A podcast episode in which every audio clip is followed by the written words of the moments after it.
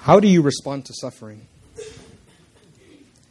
Suffering is a common experience for everyone, whether it comes in the form of sickness, financial crisis, even death. If you're a Christian, did you know that suffering for Christ is something that you can expect as you follow him in this world? This is something that Jesus himself told us would happen to a certain degree for everyone who would follow him. How have you responded to suffering for Christ in your own life? How have you responded to the suffering of others around you? As you already know, because it's a common experience for all of us, suffering can lead to sadness, sorrow, complaining, grumbling, bitterness.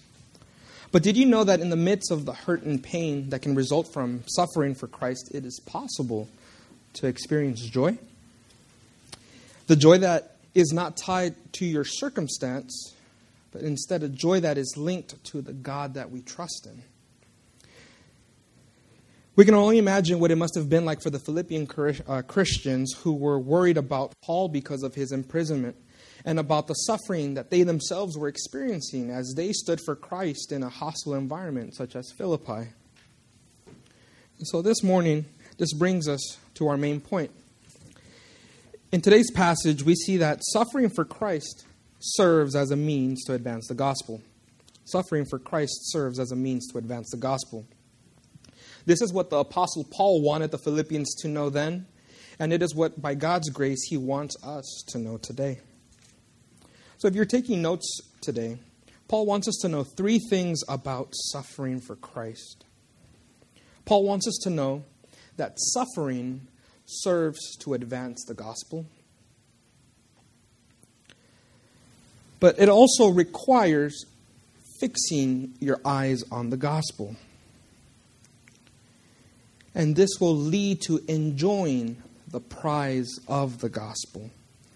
And these are our three points. Suffering serves to advance the gospel. Suffering requires fixing your eyes on the gospel.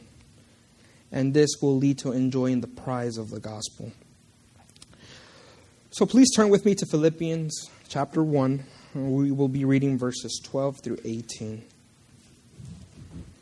And if you're using one of the black Pew Bibles in front of you, if you open it to the middle and turn to the right, you will find it if you think in terms of General Electric Power Company, Gen- um, Galatians, Ephesians, uh, Philippians, and then before Colossians, you will find it there. It's a good way to that I've used to memorize how to find this. And Philippians 1, 12 through 18.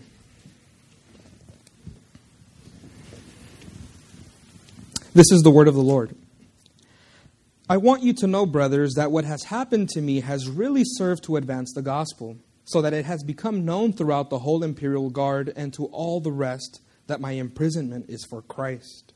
And most of the brothers, having become confident in the Lord by my imprisonment, are much more bold to speak the word without fear. Some indeed preach Christ from envy and rivalry, but others from goodwill. The latter do it out of love knowing that I am put here for the defense of the gospel. The former proclaimed Christ out of selfish ambition, not sincerely, but thinking to afflict me in my imprisonment. What then? Only that in every way, whether in pretense or in truth, Christ is proclaimed, and in that I rejoice. So, our passage today comes after Paul's greeting and prayer of thanksgiving for his memories of the Philippians which he made with much joy. And this letter was a response to the Philippians' financial support and personal support that they had offered by sending Epaphroditus, one of their own church members, to help Paul with his own needs while he was on house arrest at Rome. And in his prayer, Paul helped us see last week that it is God who, by his grace, began a good work in, in each Christian in the church of Philippi, which included their love for and partnership with Paul for the gospel, partaking with Paul in the grace of suffering and defending the gospel, and growing in their knowledge and discernment of the gospel so that they would be found faithful at Christ's return, filled with the fruit of righteousness for the glory of God. And our passage today opens with one of the purposes that Paul had in mind when he responded or when he wrote to the Philippians. And this is to inform them of his circumstances at Rome. So, this brings us to our first point this morning. Suffering serves to advance the gospel. And we find this in verses 12 through 14. If you look at verse 12 with me, I'll read it for us again. I want you to know, brothers, that what has happened to me has really served to advance the gospel. This was a common way of introducing and emphasizing what was important to the writer. Here we have the Apostle Paul, now a much older man, informing the Philippians that all is well, that his circumstances were actually turning out for good. But the question that one must ask is well, what had happened to Paul?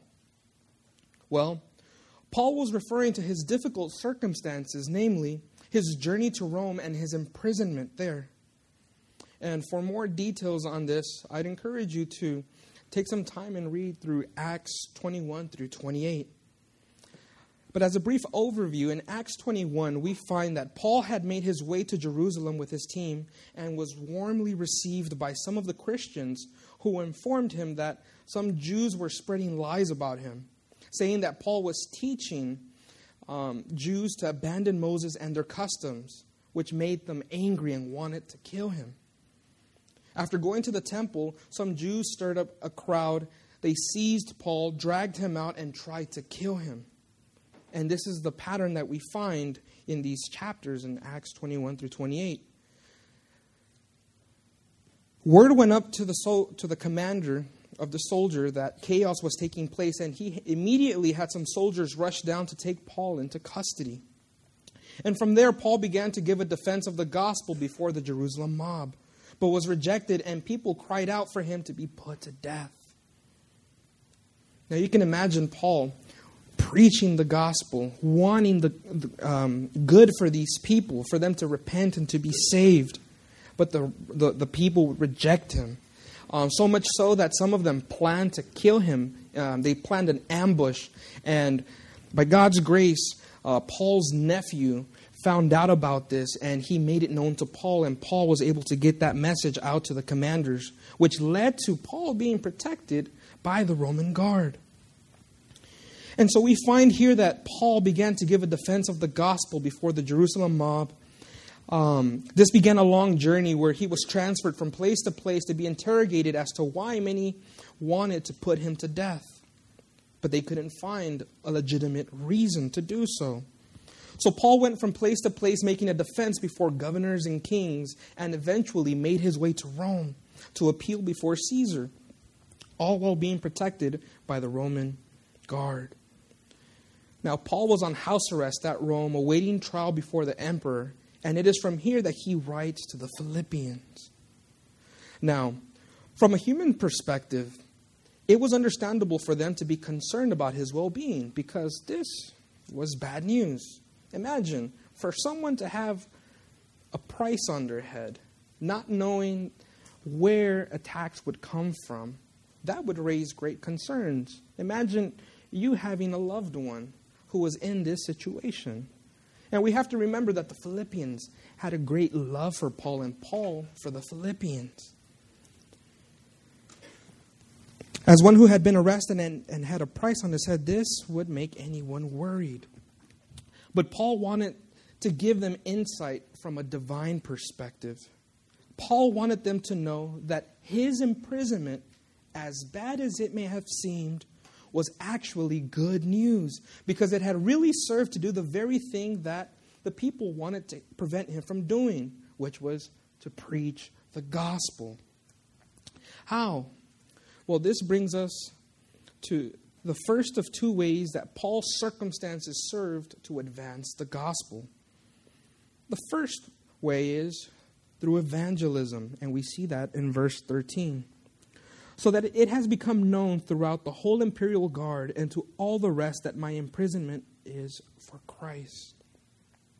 The first way that we see that his suffering was ser- serving to advance the gospel is that it had been made clear throughout the whole imperial guard that Paul's imprisonment was for Christ.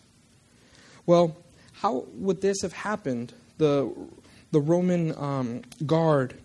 How is it that the imperial guard would come to know of Paul's, uh, of Paul's link to Christ?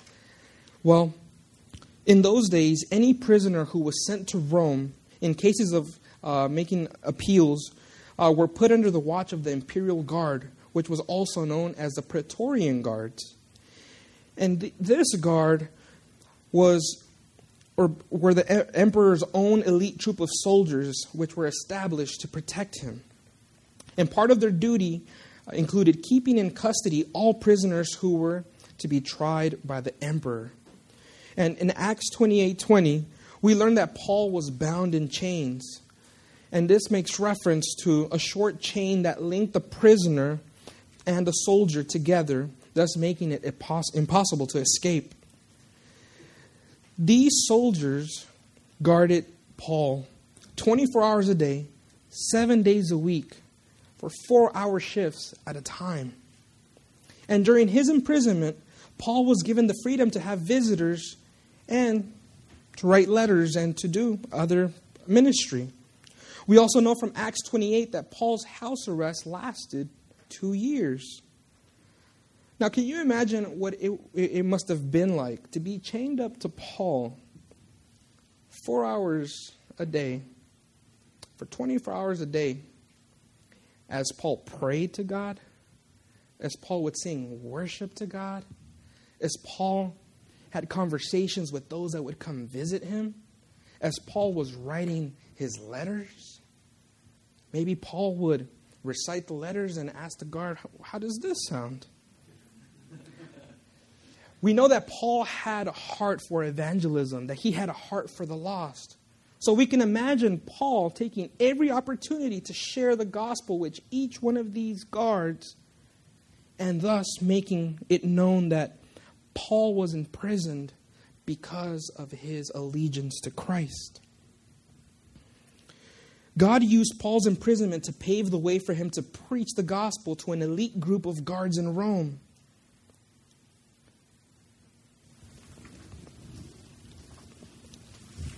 Now, as Pastor Jeremy preached a few weeks ago, the gospel is God's power to save. The preached gospel is God's power to save lost people. It is God's power to save those who are dead spiritually. It is God's power to give life to those who hated God, which many of us did at one point before we were saved. And it is this gospel that Paul was preaching to all of these guards. But we also see in verse 13 that it wasn't only the guards that it became known that Paul's imprisonment was for Christ, it was to all the rest. Paul says that others were evangelized too. Paul's message also became known to those who came to visit him. And this would include members of the Jewish community, as we see in Acts 28, Roman Christians, uh, possibly um, family members of, of these guards, and even those belonging to the house of or household of Caesar, as we see later, later on in this uh, letter in chapter 4, verse 22.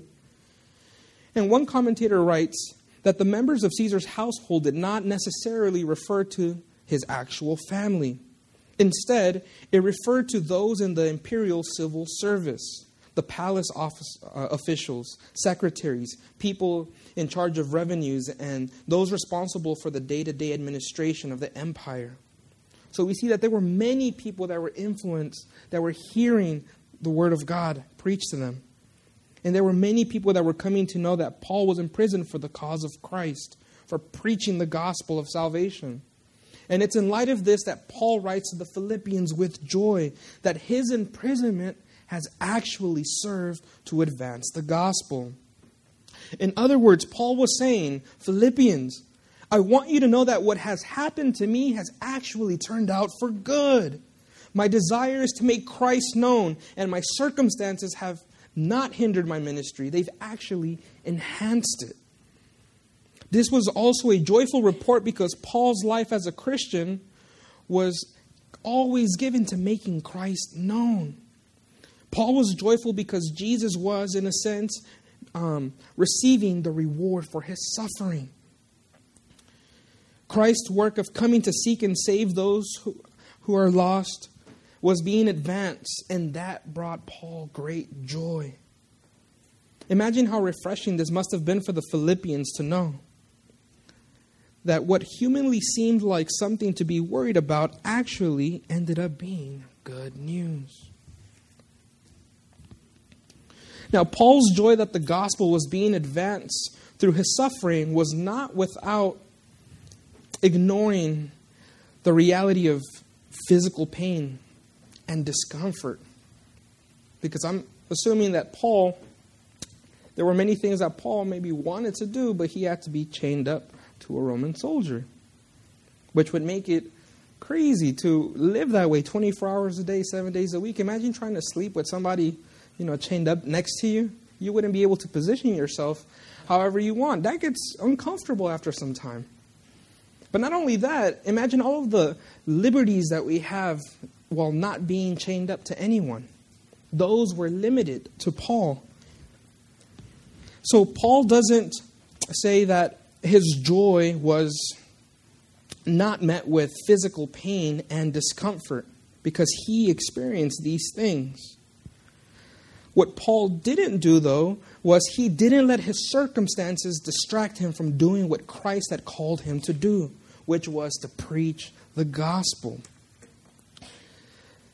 Now, Christian, I'd like you to take a few seconds and try to think of times where maybe you have had the opportunity to stand up for Christ, where you've known that your standing up for Christ may result in persecution or some kind of rejection, and you chose not to stand for Christ.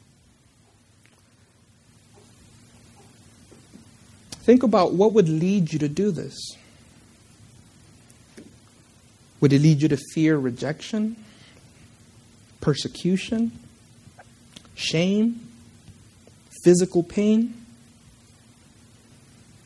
Have you bought into the lie that this would not help in any way, shape, or form to advance the proclamation of Jesus Christ? While we may not experience the same kind of suffering that our brothers and sisters experience in other parts of the world, we experience it in our own ways. But Paul wants us to see this morning that suffering for Christ isn't necessarily bad news. It can help to advance the gospel. Paul wants us to know that suffering for Christ, that sharing in Christ's suffering, serves as a way to rejoice in that no matter how a person responds to your presentation of the gospel, it's a win win situation for you. Just think about it this way. If you, as a Christian, were to share the gospel with a coworker who you feared retaliation, rejection, or physical pain or hurt from, there's only three things that could happen. One, your coworker would believe and be saved. And that's a good thing. Two, your coworker would not believe and reject you. And we would think that that's a bad thing, but actually that's a good thing. And three, if we were to share the gospel with a coworker, but they decided not to believe the gospel then right then and there, but they went away thinking about it, that's also a good situation for you. It's a win win win situation for us. Because when someone is saved and believed and believes, God gets the glory. Christ is exalted. When somebody rejects us and doesn't believe, God still gets glory because we are obeying the God who has called us to share the gospel. And because we trust Him and we believe in Him, we are being obedient to what He has promised to do, which is that His word will not return void, that He will work according to His good will and pleasure. And three, if a person doesn't believe and repent right then and there, but they go away thinking about what you've shared, Our responsibility is not to save people. Our responsibility is to be faithful with sharing the gospel and letting the Holy Spirit work in a person's heart. And who knows, the Lord may bring somebody else the next day, the next week, the next month, and use that person to build on what you shared and then bring that person to salvation. And thus, Christ gets the glory. So, Christian, I want to encourage you to not turn from suffering from Christ because suffering for Christ can serve as a means to advance the gospel. So, Paul wanted the Philippians to know that God used his suffering to advance the gospel through evangelism, but there's also a second way that it served to advance the gospel, which brings us to our second subpoint. The second way that it advanced the gospel was by building confidence in Christians to do the same. There in verse 14, we read, Paul continues um, writing. He says, And most of the brothers, having become confident in the Lord by my imprisonment, are much more bold to speak the word without fear. Now, how do you think people would be tempted to respond if they were to find out that their leader had been persecuted and imprisoned for the faith?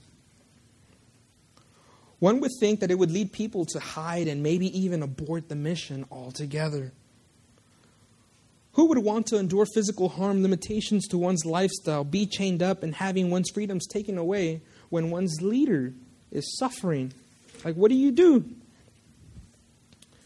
What if Paul had responded with bitterness and grumbling, questioning God? Those following him might have been tempted to do the same. But praise God that the exact opposite of this is what took place. Rather than running from trouble, most of the Christians in Rome grew in confidence by, by Paul's imprisonment and became much more bold in proclaiming the word. They, were, they had been built in courage and even dared to continue advancing Paul's apostolic message regarding Christ. What Paul writes here is that these Christians were emboldened to proclaim Christ to a much greater degree. Their courage had risen to new heights, according to one commentator, rather than being intimidated. They knew that their proclamation of the word involved risk of also being imprisoned like Paul. They understood the consequences that could follow as a result of preaching Christ as the only Lord and not Caesar. Yet they did not fear imprisonment or the consequences. They believed that God could also use their imprisonment and their suffering to advance the gospel. So, to recap, Paul wanted the Philippians to know that God was using his suffering to advance the gospel through evangel- evangelism and by building confidence in other Roman Christians to boldly speak the word. And while this was great news, Paul also acknowledged something that he wanted the Philippians to know which leads us to our second point. Paul wanted the Philippians to know that suffering well requires fixing your eyes on the gospel. Why does suffering well require one to fix one's eyes on the gospel? Well, being that Paul's suffering was being used as a means to advance the gospel through his personal evangelism and by giving others confidence in the proclamation of Christ, it didn't come without trouble. If you look at verse 15 with me, it reads, Some indeed preach Christ from envy and rivalry, but others from goodwill. Apparently, some of the people who gained confidence to preach Christ were doing it for different reasons. Paul pointed out that some preach Christ from envy and rivalry, and others from goodwill.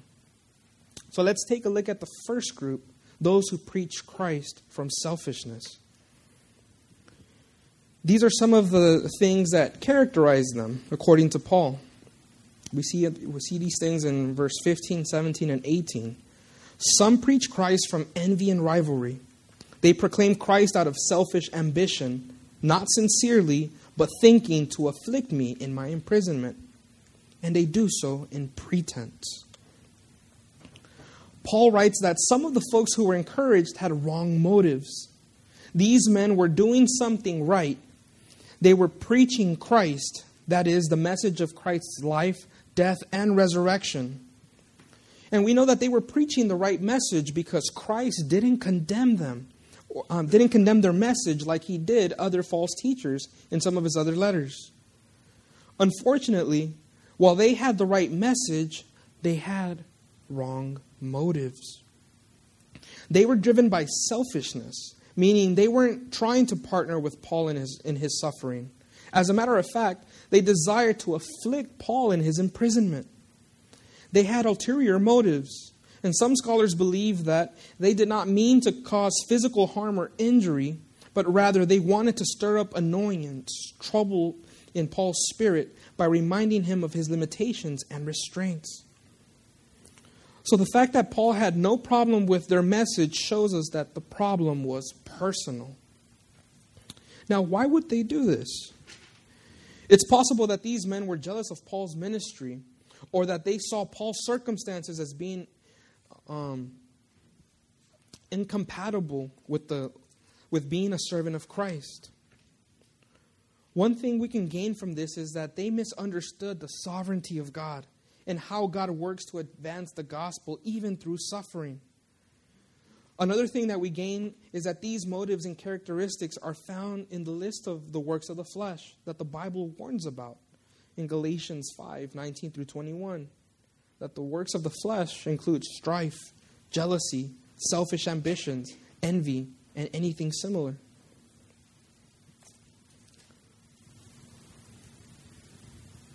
Now, if you're visiting us this morning, we're thankful that you're here with us. We praise God for bringing you here to sit under the Word of God and to hear what God has to say. Now, I wonder this morning what do you look for in a person who claims to be a Christian to determine if he or she is a genuine Christian? Do you look to the car that they drive to determine if they've been blessed by God? Do you look at their house, their lifestyle? Do you look to their message, to their motives? Our passage this morning helps us see that what distinguishes a genuine Christian from a non genuine non genuine one is not just what one talks about. So it's not just talking about Jesus, but also the motives behind it. This is important to know because we live in a culture where many proclaim Christ, but sadly do so out of wrong motives. Not too long ago, I would say maybe a, a year or two ago, there was a popular TV show called Preachers of LA, where it was a show about many pastors who proclaim to follow Jesus and preach the message of Jesus. But as each pastor was interviewed or is interviewed, they talk about the motives for why they have joined ministry. Some said that it provided a way to have cash flow to be able to pursue their other goals. Others did so because of the praise that came with the position of being a pastor. And so we see that once proclamation of Christ is good, but it's not good when the motives are wrong. And this is what Paul wanted the Philippians to know. Now, on the other hand, there was a group that gained confidence to continue preaching Christ out of love. And these are some of the things that characterize this group. Others preached from goodwill. They preached out of love, knowing that Paul was put there for the defense of the gospel, and they did so in truth. These were folks who had love for Paul and were driven by godly motives. The words used to describe them help us see a few things. We see that they were happy to take up the task of preaching Christ at the risk of ending up like Paul. We know this because they did it out of love. But I want to draw your attention to another word in verse 16. These Christians were motivated by their knowing or understanding that Paul was put in prison for the defense of the gospel. This group of Christians or Christian preachers had come to understand that God's plan of salvation could not and would not be stopped by anything or anyone. They understood God's sovereignty, how He rules the universe, and God's wisdom, how He works all things together for His glory. And they knew that Paul's imprisonment was no coincidence, it was ordained by God for the defense of the gospel. And this, uh, these words, was put, carries the meaning of to be given a military order. So, because they had divine insight about God's mission in Paul's life, they were not embarrassed to be identified with Paul. Instead, they gladly join in Paul's mission out of love for him and out of love for the Lord. Now, to go back to our point, why does suffering well requiring fixing your eyes on the gospel? Well, in Paul's response to these ill willed preachers, we see that he kept the main thing the main thing. Meaning, Paul cared more about Christ being known than the personal problems that the selfish preachers had against him. Keeping his eyes fixed on the gospel allowed him to remember Christ's mission, which was also his mission and the mission of every Christian. This was his top priority. Though the selfish preachers thought they could afflict him, uh, Paul's gospel goggles helped him from falling into their trap. We see Paul following in the footsteps of Jesus here, don't we? Jesus one, was one who modeled this for us perfectly. As a matter of fact, Peter writes regarding Jesus in, in these ways in 1 Peter 2 20 through 24. For what credit is it if, when you sin and are beaten for it, you endure. But if when you do good and suffer for it, you endure, this is a gracious thing in the sight of God. For to this you have been called, because Christ also suffered for you, leaving you an example so that you might follow in his steps. He committed no sin, neither was deceit found in his mouth. When he was reviled, he did not revile in return. When he suffered, he did not threaten but continued entrusting himself to him who judges justly. He himself bore our sins in his body on the tree, that we might die to sin and live to righteousness. By his wounds you have been healed. We see that when Jesus suffered, he suffered in the place for all of his people. And one pastor says that in doing so, Jesus bore our sins so that our condemnation became his because he took it away. Meaning, the suffering that Christians experience are not condemnation for sin, they are disciplines for holiness. Now, Paul knew that, and he believed that. He knew that he wasn't suffering for sin, he knew that God was using it for good and for God's glory. And the second thing that we see is that Paul was following the example that Christ had set for his own people on how to live. Once again, we see that Christ died for people, according to one pastor, so that people would suffer like Christ. Paul knew that he was called not to fight back, but to entrust himself to God. He was able to do this because he fixed his eyes on the gospel and what Christ had done for him.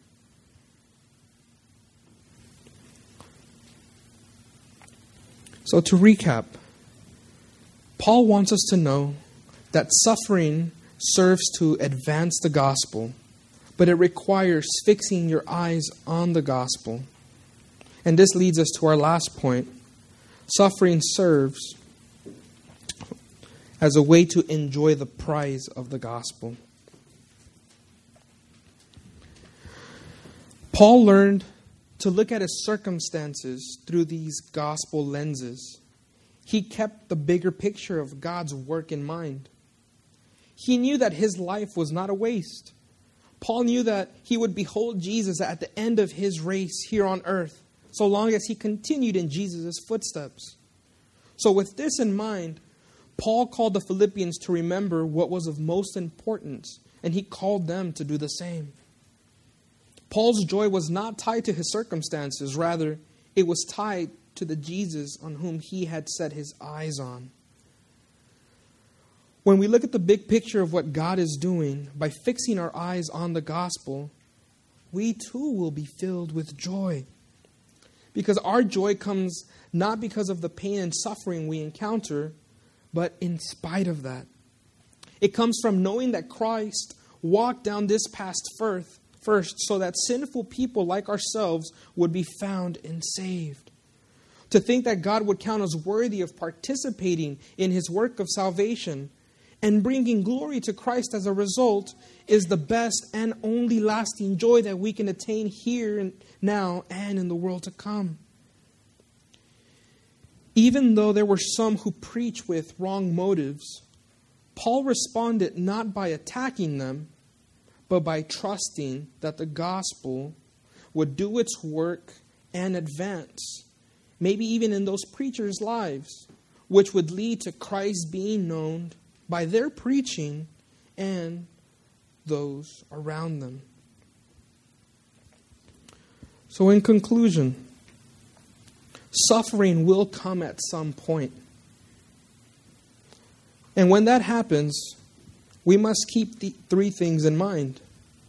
Suffering serves to advance the gospel, but it requires fixing your eyes on the gospel.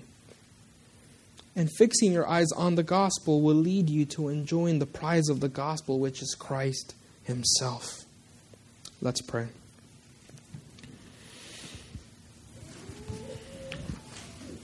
Heavenly Father, we praise you for being an all powerful and all wise God. We praise you for your great work of salvation that you have done in this world which you yourself planned in eternity past for the glory of your name. We praise you that it is you who has started a good work in us, and that it is you who is working in us through our suffering, through the different circumstances and trials of life, so that we would be sanctified, so that your people would grow in their love and, and desire for you. Father, we praise you for the privilege of being called your own and being invited to participate in your work of salvation. Father, we pray that you would help us to become more of a people that doesn't fear suffering, but that we would see suffering in light of eternity, in light of what you are doing in this world to save people. We pray that we would enter into your love, into your joy of saving people, so that we too would rejoice when people come to see their need for you and be saved. We pray, Lord, that the joy that we will experience in heaven, that that joy would be ours even now as you work in our hearts so that we would live for the glory of your name. It's in Christ's name that we ask these things. Amen.